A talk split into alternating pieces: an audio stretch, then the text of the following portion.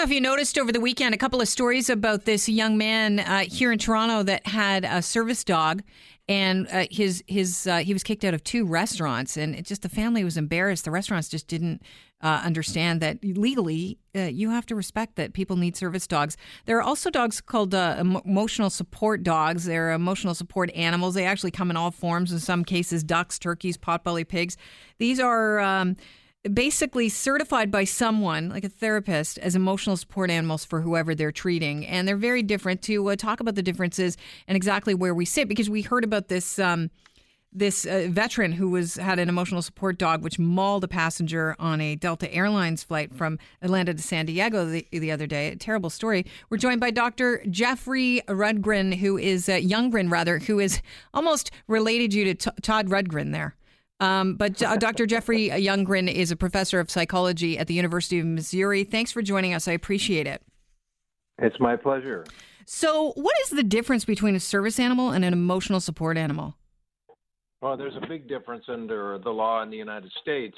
Service animals are uh, specifically trained to perform duties that are healthcare related. Uh, they're really not considered pets under the laws and uh, an animal cannot be, uh, and it's restricted to dogs and in some cases miniature horses. And don't ask me why they're mm. miniature horses; I have no idea. But uh, that's very different from the emotional support animal that is certifiable under the Air Carrier Act in the United States, as well as the Fair Housing Act, which basically requires that a mental health professional certify that someone has a psychiatric disability and that they need the animal present to ameliorate, for lack of a better term, that disability. Now, uh, there was just recent uh, research I was reading in the CBC that 31% of uh, survey applicants who are therapists said they recommended emotional support animals for people, and 36% said they didn't feel qualified to make the recommendations, although two of them admitted they had done so in the past. So, in your opinion, should uh, regular therapists be able to certify their patients' pets as emotional support animals?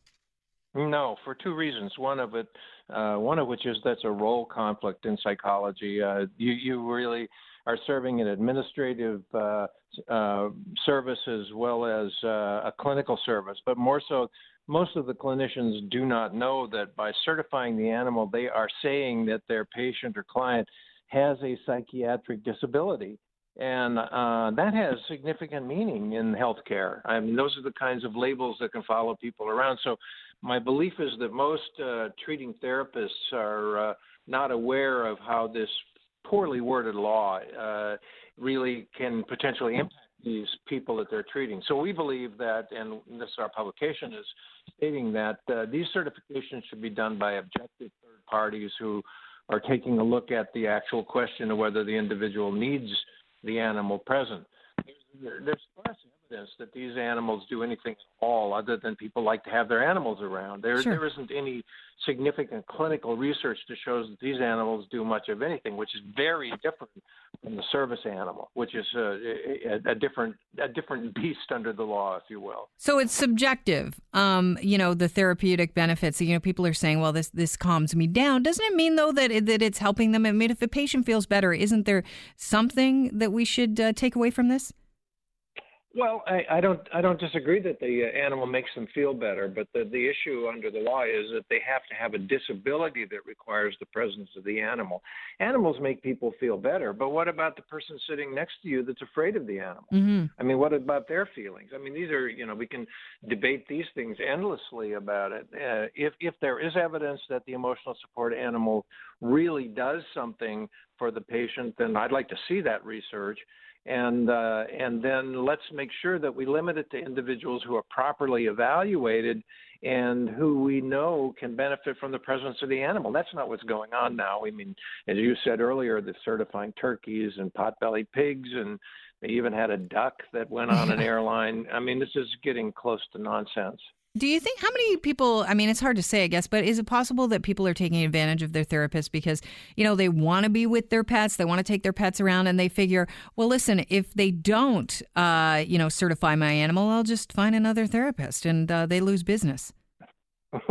Well, that's true, but also uh, the animal has to travel free, which is a significant incentive uh, for getting these letters. So you basically save, I think, 150 bucks each way. Wow! Uh, by having this letter, y- yes. So the animal must travel free, and in a housing uh, requirement, the, you uh, can have the animal present in the room without a pet deposit.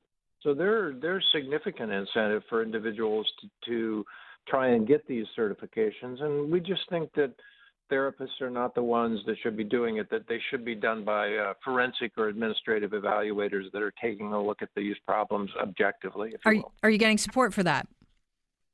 Uh, yeah, I think we're getting some significant support for that. Uh, that uh, I think most of the problem is that clinicians don't realize that they shouldn't be doing this. And the second thing is the law is very poorly worded in the United States. It mm. basically says that a, a treating therapist should write these letters, and obviously written by lawyers who don't realize about conflicts of interest in mental health.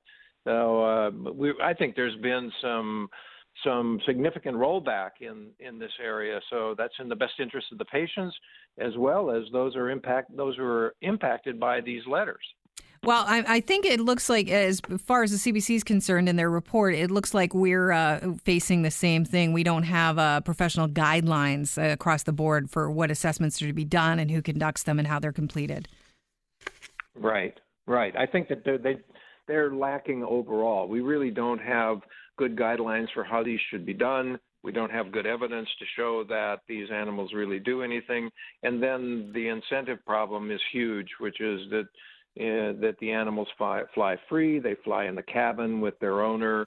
Um, and as you were talking about earlier, we just had that dog that attacked somebody on an airline mm-hmm. yesterday uh, because these animals don't have to be trained. They are not trained whereas a service animal by law has to be trained. Yeah, well, I guess we're finding our way in this, uh, you know, new era of increased sensitivity for everyone. We're, we're all trying to, you know, every everybody's got to catch up now with with with regards to laws and and what is allowed and who should uh, certify uh, everything from uh, you know a uh, uh, support animal to beyond. You know who's allowed to bring what on planes and such. It's a it's a new world we're living in. That's for sure. I'm, I'm not criticizing it, but you know we'll have to find our way around it. Yeah, I agree. We need to we truly need better definition to help people uh, who are doing these evaluations do it properly and to make sure that the people who are in need of these services are recognized and are certified to be able to have those animals present, which I think is a much smaller sample than what we're seeing in the airports today.